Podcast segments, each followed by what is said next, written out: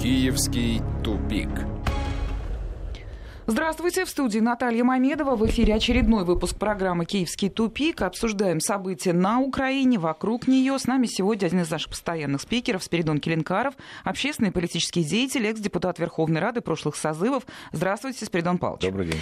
А, добрый день всем. И начнем мы с новости-шутки. Ну, для нас, надеюсь, для многих других тоже. Это воспринимают люди как шутку. Президент Зеленский во время выступления в Давосе на Международном экономическом форуме предложил принять Украину в ЕС вместо Великобритании Великобритании. Вот ни много ни мало вместо Великобритании.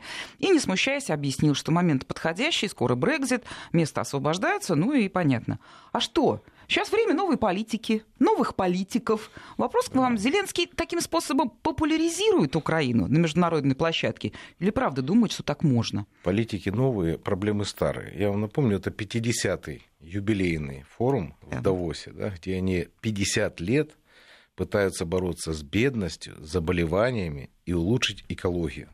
И вот 50 лет состоятельные кроты собираются в Давосе, обсуждают, да, о чем-то говорят, выступают, а на самом деле ни проблемы бедности, ни проблемы экологии, ничего же на самом деле не решили. Я вообще э, из вот этих вот э, давосских мероприятий помню, единственная эффективная поездка была – по-моему, года три назад, когда депутат Верховной Рады э, Шевченко украл три э, лыжные шапочки, привез да, их в Украину. Было. Это, это, это, был. это, это единственное, что на самом деле привезли в Украину. Да, поэтому я не вижу и сегодня никакой перспективы привлечения инвесторов в Украину, потому что э, мне кажется, те, кто сегодня управляет страной, не понимают одной вещи. Вопрос заключается не в том, боретесь вы с коммунизмом, проводите вы декоммунизацию или не проводите. Вопрос э, даже не в том, кто управляет государством, какое это государство, там это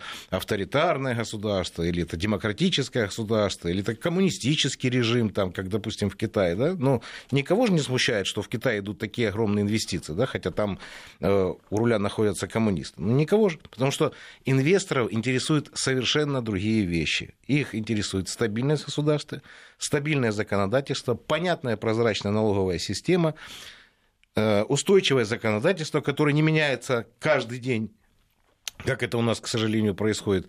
А они э, считают, что, в принципе, вот э, общими фразами и заявлениями можно привлечь инвестора на свою сторону. Поверьте, инвестор сам без них найдет точки, куда ему вложить свои деньги для того, чтобы получить максимальную выгоду. И вот эти попытки там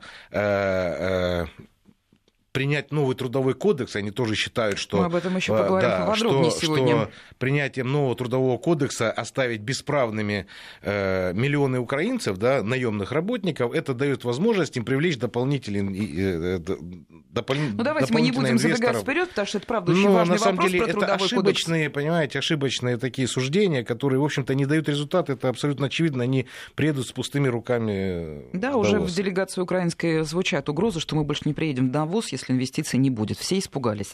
А, ну, теперь давайте вот мы к экономике обязательно сегодня перейдем. Я знаю, что у вас есть такие знания особенные, интересные про трудовой кодекс обязательно. Но немножко политики. У нас сегодня в Израиле собрались, не у нас, а в мире, в Израиле собрались политики, общественники со всего мира, со всей планеты по случаю памятной исторической даты освобождения узников Освенцима. Среди гостей и участников президент Владимир Путин. Его принимают там очень тепло. Вот Путин заявил на встрече с израильским президентом, что Россия ценит усилия Израиля по сохранению памяти о Второй мировой войне, а еще он напомнил, что Холокост — это общая трагедия россиян и Израиля, и привел вот такую цифру. 40% замученных были из Советского Союза. И вот тут я хочу перейти к Украине. Она, безусловно, внутри этой человеческой драмы. Советская республика несла и потери, наравне со всеми, даже побольше других, и воевала, героически сражалась за нашу общую победу.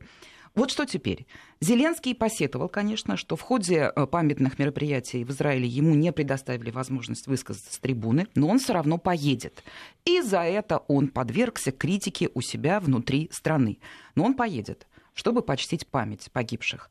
Он молодец или Я не молодец? Я считаю, что решение поехать туда решение правильное. Хуже было, если бы он туда не поехал, это бы трактовали совсем по-другому. У него, на самом деле, не, ну, а, особого, особого выбора и не было. Просто Зеленского его команда ставит в такое неудобное положение, ведь не просто же так э, его лишили, да, там, слова, потому что, ну, ехать, ехать, вы меня извините, ехать в Израиль, да, чтить память погибших э, в Холокосте, это во время Второй мировой войны, ну, и при этом вывешивать портреты Бендеры на Киевский городской совет, это как вообще может это все состыковать? Да? Наверное, прежде... Я, я искренне верю в то, что Зеленский сострадает, он, он, он искренне своих, как бы, но, но то, что делает его команда, она не позволяет ему в полной мере достойно представлять государство Украины, в том числе и на мировой арене. А то, что он туда едет, я считаю, это решение абсолютно правильно. Угу. А вот когда говорят, что посмотри, польские... И, и, кстати, между прочим, из этих 40% советских евреев каждый четвертый проживал на территории Украины. Я же говорю, Украина абсолютно внутри этой вот человеческой да. драмы, человеческой конечно. трагедии. Теперь еще к высказываниям Зеленского, а потом, конечно, про экономику. Сегодня большую часть программы посвятим именно экономике. По поводу опять высказываний речей Зеленского, я говорю о том самом Дне Соборности. Накануне, это было вчера, Украина отмечала этот день, учрежденный в 1999 году. Признаться, не знала, что такая дата есть, и что на Украине вот такой день отмечают. Наверное, это как-то за пределами ну, Украины не скажу, широко известно. Ну, я вам скажу, что внутри страны, знаете, есть народные праздники, есть государственные. Ну, да, да, государственные? Вот, вот на, на уровне народа этот праздник особо а не, что никто это не такое? отмечал. Что это, он означает? Это, как правило, торжественные, торжественные мероприятия. В 1999 году этот праздник учредил Кучма. В 2011 Янукович его отменил, переименовал. И, в общем-то, он, он, он так и остался. День соборности и свободы его, правда, назвали там. Вот. Каждый год проводятся торжественные мероприятия, люди выстраиваются в цепочку, якобы демонстрируя объединение, так сказать, э, соборность страны, да, объединение Слухи территорий. Или нет, мифы, но, что это объединение Запада и Востока. да, нет, Есть это, это была короткая история там 18-19 года, она там продлилась, по-моему, 11 месяцев. Ну, это была очень короткая и, э, в общем-то, пораженческая история. Националистам так и не удалось тогда создать свое государство. Но вопрос не в этом. Просто цинизм заключается в том, что сегодня, отмечая праздник День соборности, мы имеем, имеем потерянный Крым и войну на Донбассе. Угу. О какой соборности идет речь? Ну вот о какой соборности идет речь? Я просто не понимаю. Я не понимаю.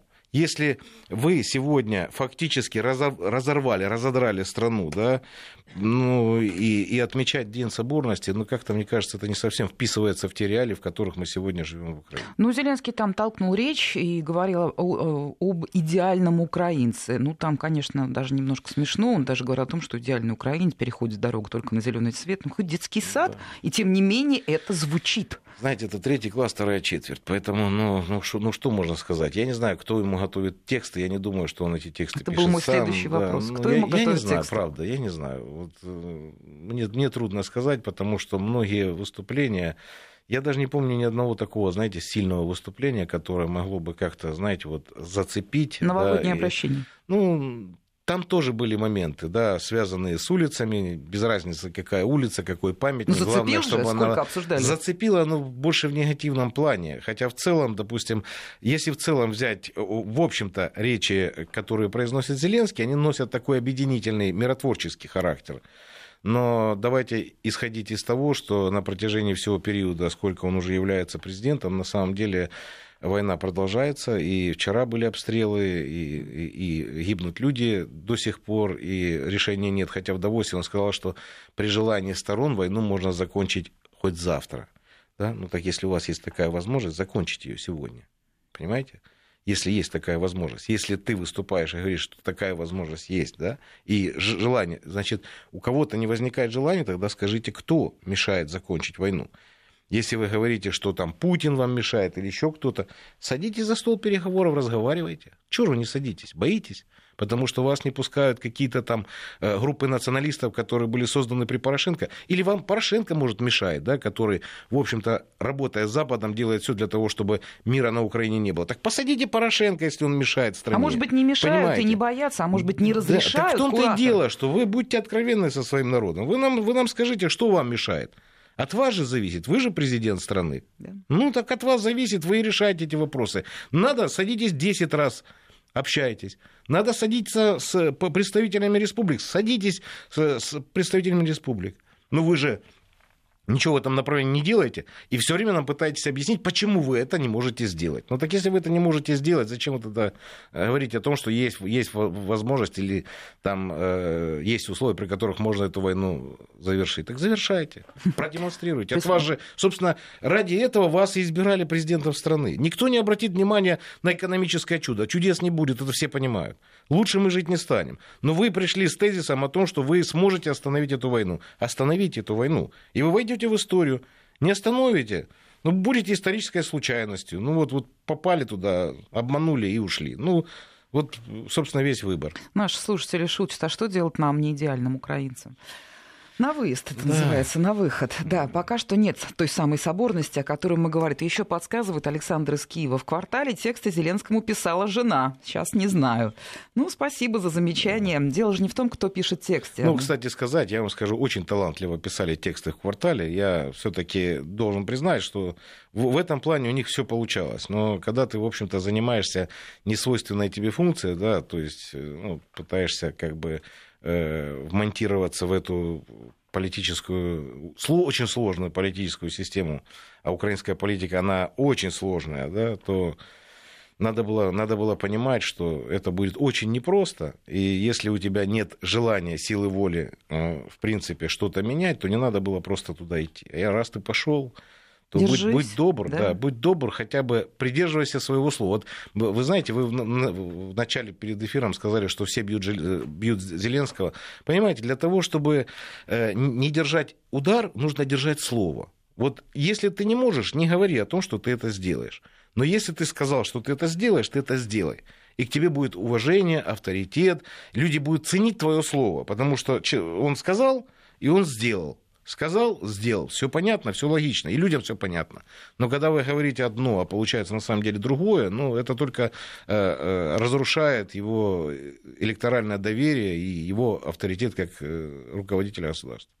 Ну вот давайте теперь перейдем к большой теме. Новый трудовой кодекс, Верховной Раде документ. Давайте я вот так спрошу. Почему эксперты, ряд экспертов, называют а, кодекс новый украинский рабовладельческий? Потому что полностью нивелируются все возможности отстаивать свои трудовые права людям наемного труда. Ну вот если вот конкретно, что ну, меняется, я вам что скажу, вводится? что даже тот кодекс, который у нас был, там все равно был перекос в сторону работодателей вот в старом, да. Который еще был который наследником был, да, советских документов. Да. Нет, э, Совсем. уже потом внесли в него изменения там и так далее. Там все равно был э, перекос в сторону работодателей. Я уже не говорю о том, что экономически работодатели имеют преференции перед наемными рабочими. Сегодня что они хотят сделать?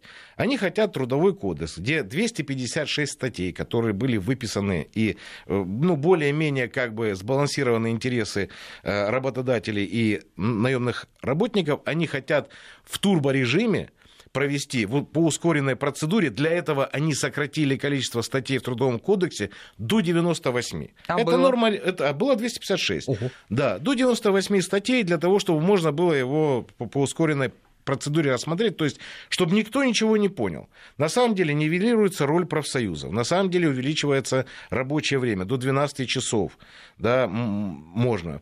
А, абсолютно спокойно человек увольняется безо всяких там э, причин. Нивелируется профсоюзная роль, вообще профсоюзы исчезают. Исчезает коллективный э, договор. Появляется право у работодателя, вот можете представить, как это так может быть, право у работодателя в одностороннем порядке пересмотреть э, трудовой договор. То есть, вот представьте, да, мы с вами заключаем договор, а потом я беру и в одностороннем порядке спустя там месяц его пересматриваю. То есть права То есть, э, ну, трудящегося сотрудника вообще никак да, не... фактически полностью нивелируются права и возможности для человека наемного Есть труда. Есть всегда особая группа и, населения. Э, и, беременные женщины, да, молодые матери, это инвалиды. все уже вообще как? в прошлом. Больничные, все остальное, это все уже, да, это все уже, э, это, это совок. Это все уже для них совок.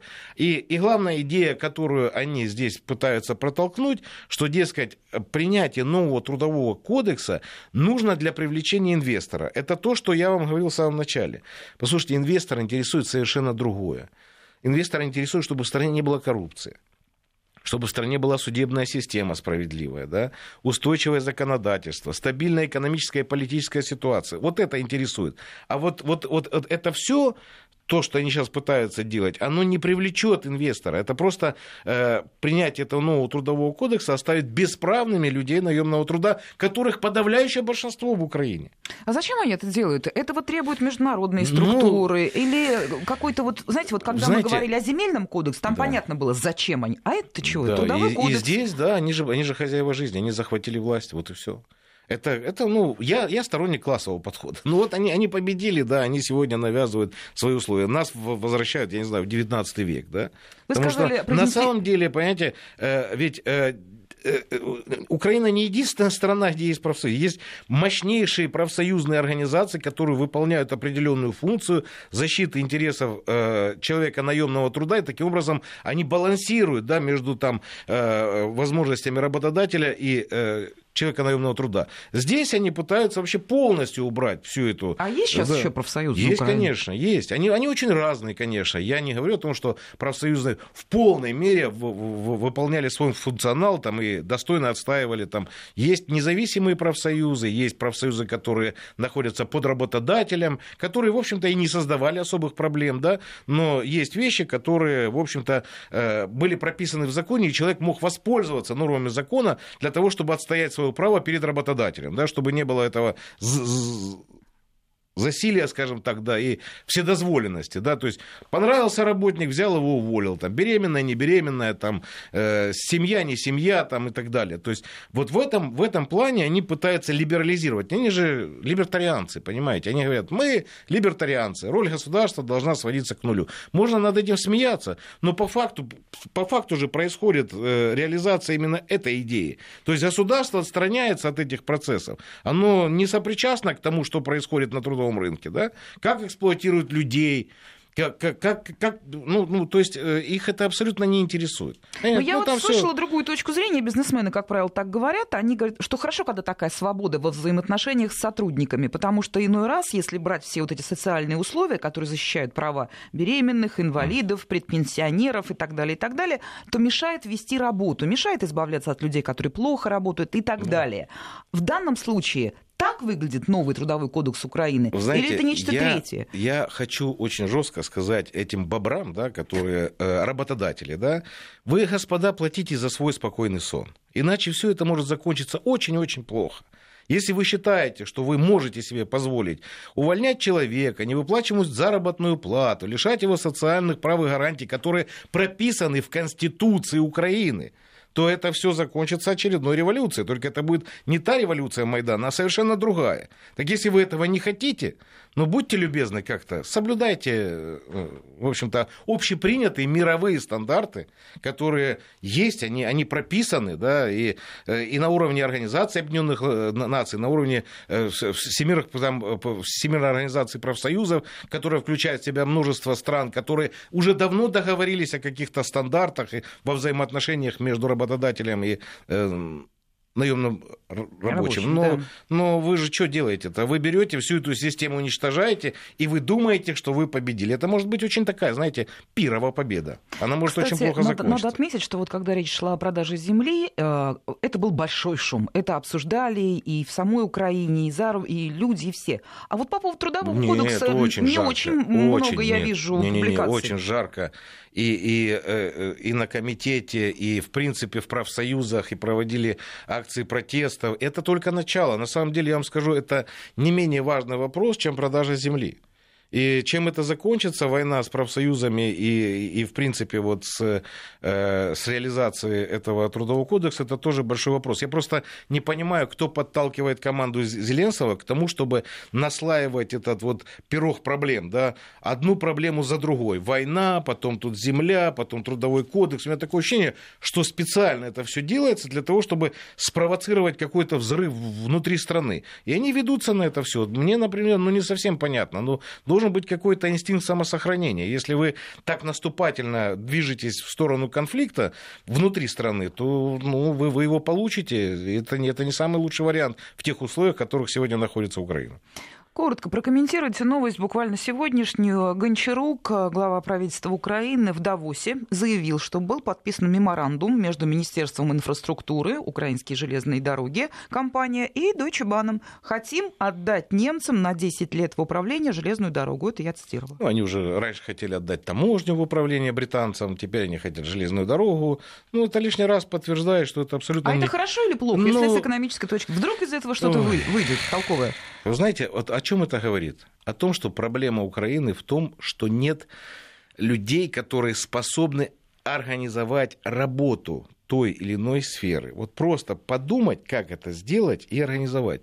Немцы же не, не, не новых рельс там укладывать не будут. Да? Они просто посмотрят, где есть проблемы, кого выкинуть из, из посредников из железной дороги для того, чтобы сделать эту организацию прибыльной. Это у нас было уже в стране. Я помню, когда пришел Кирпа, железная дорога была убыточная. Он пришел в течение года, выбросил всех посредников, которые сидели на этой железной дороге, да, которые вымывали оборотные средства этой компании. И эта компания стала прибыльной. Стали закупать новые тяговые силы, стали закупать новые вагоны, стали ремонтировать вагоны, стали строить мосты. Это все у нас было. Просто в Украине не нашлось человека, который мог бы возглавить эту структуру и вывести ее из этого кризисного состояния. Теперь они говорят, давайте мы отдадим немцам, пусть немцы это за нас сделают. Так немцы да спасибо, могут... хоть не отдают. Нет, нет, ну, просто так, в управлении Ну, вы знаете, это, это что же такое дело? Сегодня в управлении, сегодня концессия, допустим, а, а, а, а завтра они поменяют законодательство и продадут.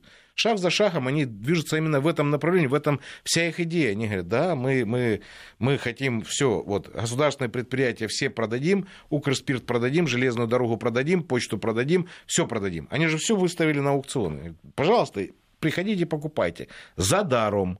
Потому что мы продаем это все в условиях кризиса за даром. Вот э, недавно была информация, э, объект приобрели, не хочу называть имя этого бизнесмена, который приобрел этот объект в 20 раз, в 20 раз дешевле, чем это было еще 6-7 лет назад. Это вот сейчас свежая да, сделка? Да, да, да, да. В 20 раз. Ну так а кто будет вкладываться в, такую, в такой э, рискованный проект на территории страны, где есть спорные территории, где идет война, где нестабильная ситуация, где нет э, законов стабильных, где нет судебной системы, где коррупция процветает. Ну, это же большие риски. Понимаете? Большие риски требуют определенных уступок. Вот они сегодня готовы это все уступить. Практически даром. Ну, потому Deutsche Bahn и, собственно, согласился. Продолжим программу после новостей. С нами Спиридон Келенкаров. Киевский тупик. Продолжаем разговор в программе. Напомню, с нами сегодня Спиридон Келенкаров, общественный политический деятель, депутат Верховной Рады Украины прошлых созывов 5, 6 и 7 до Майданных, чтобы все понимали. А, вот мы хотели перейти уже к другой экономической теме, но вот видите, похвалили в начале программы Зеленского за то, что он все-таки, несмотря на критику, в Киеве едет а, в Израиль почтить память погибших. А, мероприятия проводят. И, пожалуйста, вот новость.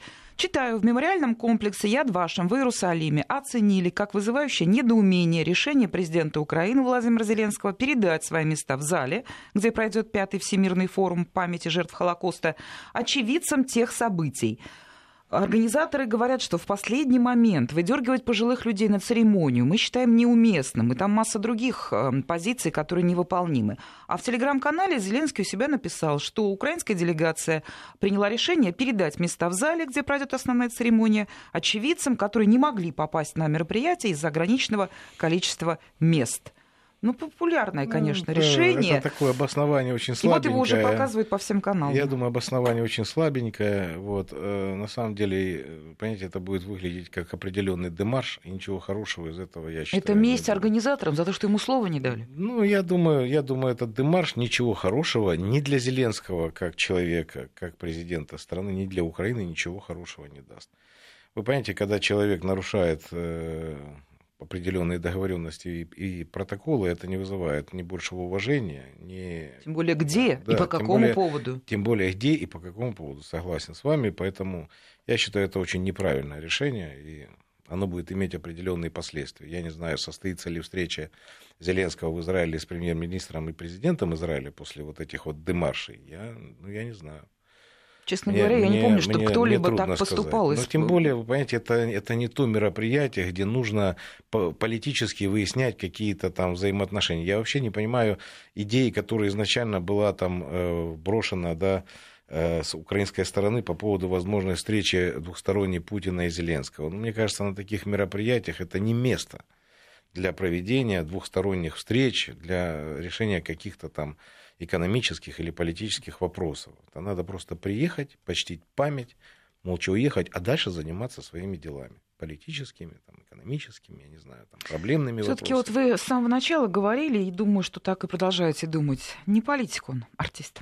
Ну, артист. знаете, может быть, это эффектно, но, но неэффективно. Он, возможно, он э, сыграл на руку тем, кто, в общем-то, настаивал на том, чтобы Зеленский не поехал в Израиль. Но он должен понимать одно, что эти люди точно ему добра не желают. Это его политические оппоненты которые спят и видят, чтобы каждый раз он, э, знаете, как говорят, э, делал шаг и вступал в лужу. Вот они сегодня будут очень рады тому, что, в общем-то, их их требования в той или иной мере, не в полной мере, но все-таки реализовано, и он не попадет на этот форум и так далее. Потому что они там, понимаете, ему э, закидывали, что он там будет массовка. А кто да, это да. делал? Ветрович. Вот, вот Зеленский, мне интересно, он Вятровича, он считает вообще кем? Своим союзником, да? Или, или своим электоратом, или человеком, который в той или иной мере э, готов там подставить свое плечо. Нет, конечно, он готов тебе поставить подножку. И если он тебе говорит, не езжай, значит, надо ехать, как минимум. Или хотя бы разобраться, почему он это говорит. Но они же, они же требовали от Зеленского, он вообще туда не ехал.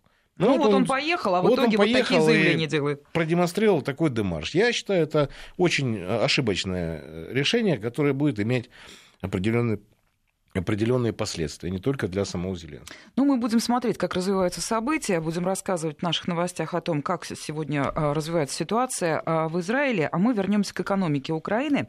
Вот смотрите, это было, в общем-то, не вчера, а уже несколько дней назад а, информация прошла, но я очень хочу услышать ваш комментарий. Украина заняла третье место среди экспортеров сельхозпродукции в Европу. Между прочим, новость положительная. Но я уже вижу вашу улыбку. Почему это сомнительный успех? Почему это сомнительный успех? Потому что нужно разобраться, за счет чего Украина стала третьим в мире экспортером и что она экспортирует. Это зерно, это кукуруза, это рапс, понимаете, подсолнечник, да? Сырье. Да, сырье. А переработки внутри Украины нет. А это значит, что нет рабочих мест. А если у нас такие объемы э, продажи зерновых, а что у нас в растеневодстве?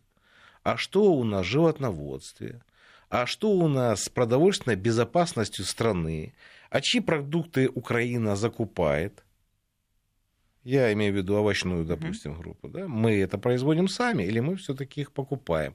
Потому что, знаете, вот э, смешно, да, когда у нас картошка не украинская, чеснок китайский, там, перец, ну, ну, слушайте, ну это то, что Украина традиционно всегда выращивала, у нее всегда были возможности. Только возникает вопрос – когда вы все это перевели, сельское хозяйство, на рыночные рельсы, какой смысл заниматься малоэффективным, допустим, овощеводством или там животноводством, которое цикл 12 лет, когда там это большие вложения, длинные деньги, если можно сегодня посеял, сегодня собрал, сегодня продал. Ну, вот они, собственно, этим и занимаются. А где здесь вопрос продовольственной безопасности страны? А там такой словосочетание а вообще нет. помнят? Они об этом не задумываются абсолютно. Понимаете? Они об этом не задумываются. Они считают это большим успехом. Вот они считают это большим успехом. То, что переработки нет у нас, да, это говорит о том, что мы фактически продаем сырье. Мы превращаемся в такой сырьевой придаток Европы, причем по всем позициям, да, начиная от сельского хозяйства, заканчивая металлургией, мы же ничего, ничего другого не делаем. Да. Вот мы оставляем у себя грязные производства, мы сеем у себя подсолнечник, который, в общем-то, выжимает с земли все, что э, возможно выжать, да, потом мы эту землю травим, потом опять сажаем, и абсолютно никого не волнует это все. То есть ну, получается, что ведь Украина-то это... раньше прекрасно все и перерабатывала, раньше, кормила раньше себя управляли, от пуза, раньше других управляли кормила. этими процессами. Раньше управляли этими процессами. Сегодня, когда это все отдано на откуп частнику, понимаете, вот он, я не знаю, зачем, зачем сегодня Министерство сельского хозяйства, вот чем оно занимается. Поставками вот просто, сырья в Европу. Мне просто интересно, если вы, вы все раздаете, все отдали и бесконтрольно, никто же даже не, не, не контролирует, как эта земля эксплуатируется. Вот, вот никто не контролирует. То есть, что происходит на этой земле, какого качества эта земля, оно никого абсолютно не волнует. То, что собственник пришел, арендовал землю, там, пять лет подряд сажает, там, я не знаю, подсолнечник, и никто же ему даже ай-яй-яй не скажет, что ж ты делаешь, да? А никто вообще даже не регулирует, и нет никаких... Ну, ну никто практически этим не занимается. С, с учетом коррупции, даже если, и даже если это прописано в украинском законодательстве, вы, вы же понимаете, да, с учетом уровня коррупции никто этим не занимается точно.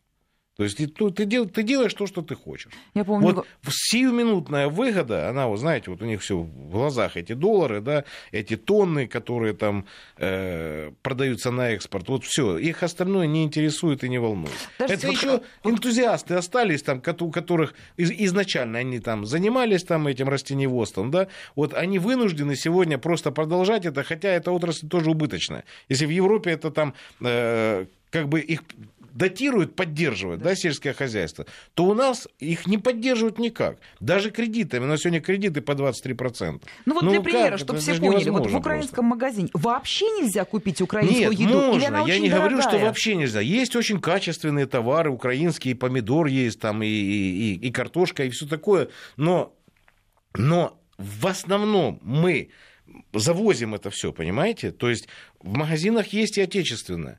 Но опять же, это отечественное, если, если посмотреть в магазинах. У меня большое сомнение, что это отечественный товар.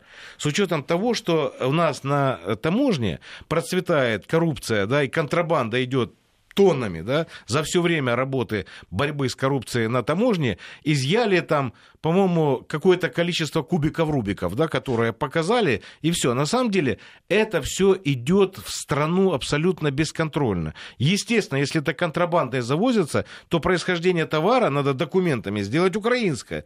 Я не знаю, это украинский товар, реально вы, э, э, это все вырастили в Украине, или это контрабандной завезли э, с, с сопредельного государства и фактически сделали как украинский товар. Мне это сказать сложно. Но с этим нужно разбираться. Я вот просто, я просто не вижу. Не, я просто не вижу. Да.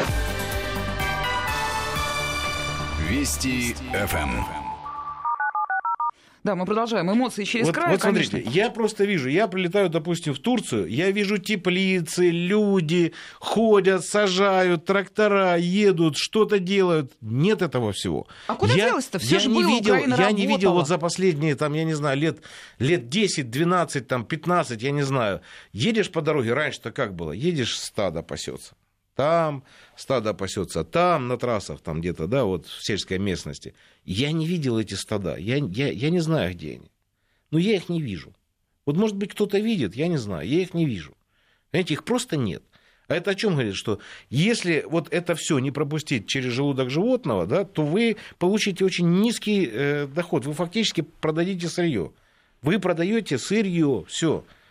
А, соответственно, на этом заработают те, кто это купят, кто поддерживает животноводство, кто занимается продовольственной безопасностью, помогает селу, поддерживает фермерство, да? Угу. А у нас вместо этого фермеры, а, мало того, что они сам на сам с этими проблемами, еще и прессуют этих фермеров с утра и до вечера. Ну вот смотрите, да, спасибо всем, кто пишет в нашу программу, примеры приводит, и в том числе приходят и с территории Украины сообщения, не знаю, какой город, вот Украина, Киевстар, что это, не знаю, а пишет нам следующее, пример. В нашем селе было стадо около 150 коров, осталось 15. В соседнем 300 коров, осталось 50. И пишет наш слушатель, людям невыгодно держать скотину. Конечно, так я об этом и говорю, что невыгодно. Невыгодно. Потому что а, а, а сейчас, с учетом продажи земли, вообще это будет невозможно. Если сегодня еще люди держат коров, потому что есть возможность взять, допустим, пшеницей, там, кукурузой, там, еще чем-то, да, вот а, за аренду пая по низкой цене, да, фактически по себестоимости, то завтра это все нужно будет покупать в магазине. Или, и, и это будет стоить в разы дороже, и никто этого содержать не будет. Еще раз говорю, это только в, в, домашнем хозяйстве сегодня фактически со, со, содержат крупный рогатый скот. И то это уже становится абсолютно невыгодным. Да? Вот. А, а то, что касается а, крупнотоварного производителя сельского, есть отдельные сегменты там, но это скорее исключение, нежели правило, понимаете? Это, видимо, есть еще какие-то бизнеса, которые позволяют в том числе и содержать в том том числе и этот бизнес как таковой. Но это не основной бизнес, понимаете? Да. Из Одесской области было это сообщение про коров. Спасибо, что слушаете и присылаете сообщения. Переключаемся вновь на политику.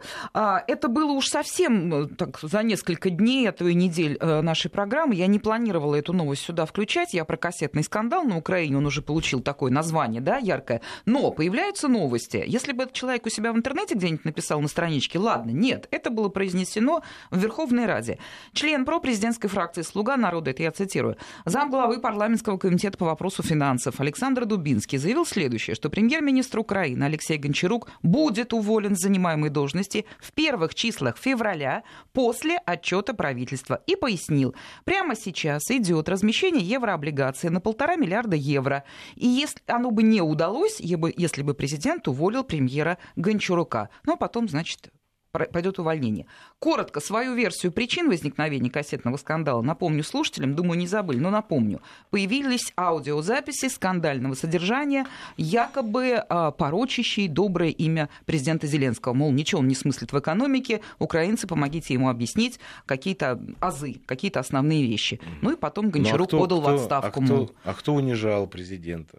Не сам ли Гончарук, да, который, а вот рассказывал, мы же не знаем. который рассказывал, что у Зеленского туман в голове. История очень простая. Да? В кабинете собрались представители э, правительства, да, там э, за, министр финансов Гончарук, потом э, зам председателя Нацбанка, и, в общем-то, обсуждали, обсуждали вопрос, как обмануть президента. Как вот президенту, так сказать, объяснить, что падение экономики там больше, чем на 7%, и укрепление э, украинской гривны, э, президенту непонятно, как это происходит, и, и надо ему как-то это объяснить, что, в общем-то, все нормально. На самом деле это ненормально. На самом деле это спекулятивный капитал, который зашел на территорию Украины, спровоцировал да, вот, э, укрепление. Они же зашли с долларами, да, поменяли их uh-huh. на гривну, гривну вложили в, вот эти, в те самые облигации, о которых говорит Дубинский. Да. Мало того, что они получают с облигаций проценты, они еще и заработают на курсе доллара, да, эти люди.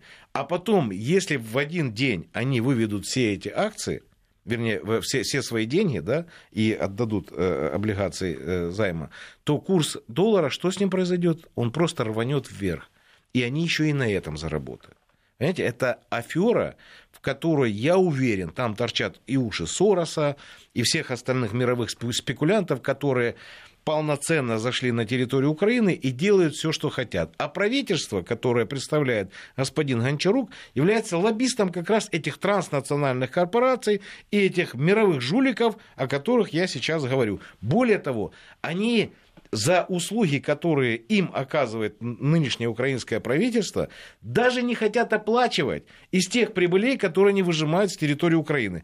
Они говорят, да нет, вы не переживайте, мы с этими марионетками украинской власти решим вопрос, и мы вам будем выплачивать деньги из бюджета. И поэтому они еще получают 100, 200, 500 тысяч, миллион э, гривен заработные платы, премии за счет налогоплательщика. Ну, Слушайте, красота же, да? А что тогда ну, Гончарук в отставку красота. подавал? Ну, извинился а, бы публично, и э, ладно. То, что, то, что касается Гончарука, он подавал в отставку, потому что, во-первых, эти пленки, э, в общем-то, опубликовали, хотя опубликовали только три части этих пленок.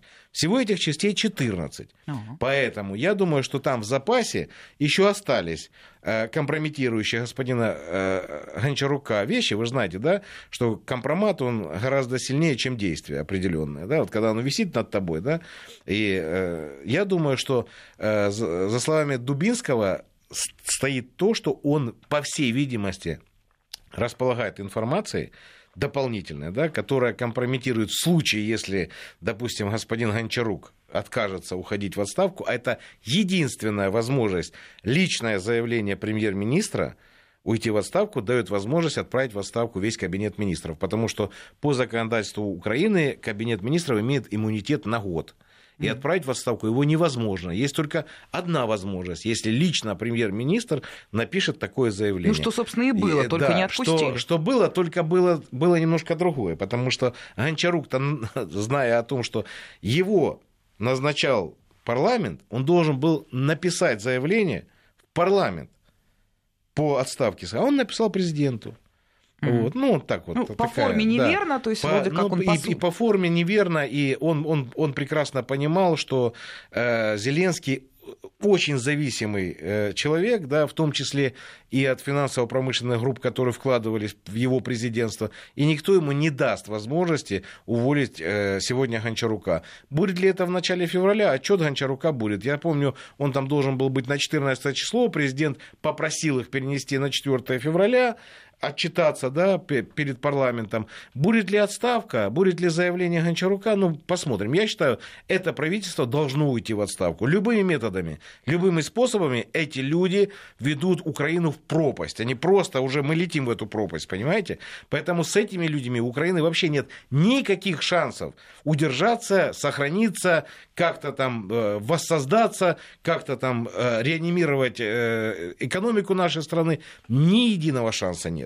Это абсолютные марионетки, которые действуют в интересах транснациональных корпораций и господина Сороса, э, жуликов и аферистов мирового масштаба, которые полноценно зашли и господствуют сегодня на территории Украины. Поэтому я считаю, это было бы правильно. Состоится это или нет, мне трудно сказать. Если состоится, то кто будет формировать новый кабинет О, по это, законам? Это еще сложнее вопрос. Вот. Это еще сложнее вопрос, потому что на самом деле не так много в Украине людей, которые могли бы в условиях вот такого глубочайшего кризиса вывести страну из этой, э, из, из этой пропасти. Я, я, например, вот из всех, скажем, э, людей, ну, те, кто имели возможность быть премьер-министром, ну, наверное, только э, Николай Янович Азаров, Азаров да, выводил дважды страну из этих сложных ситуаций. Но сегодня я не вижу просто возможности для того, чтобы этот человек полноценно мог вернуться в Украину и возглавить кабинет министров. Хотя я считаю, это была бы наилучшая кандидатура из всех возможных вариантов. Ну, там наверняка есть и какие-то более молодые кадры, мы их, может быть, просто не знаем, но дело даже не в этом. Вот вы говорите, не исключаете, что отставка правительства может состояться. А по нынешним законам Украины кто кабинет-то составляет? Президент? Или там нет, нужно в радио нас, утверждать? Или новый премьер? Нет, это все, это у нас парламентская президентская так. республика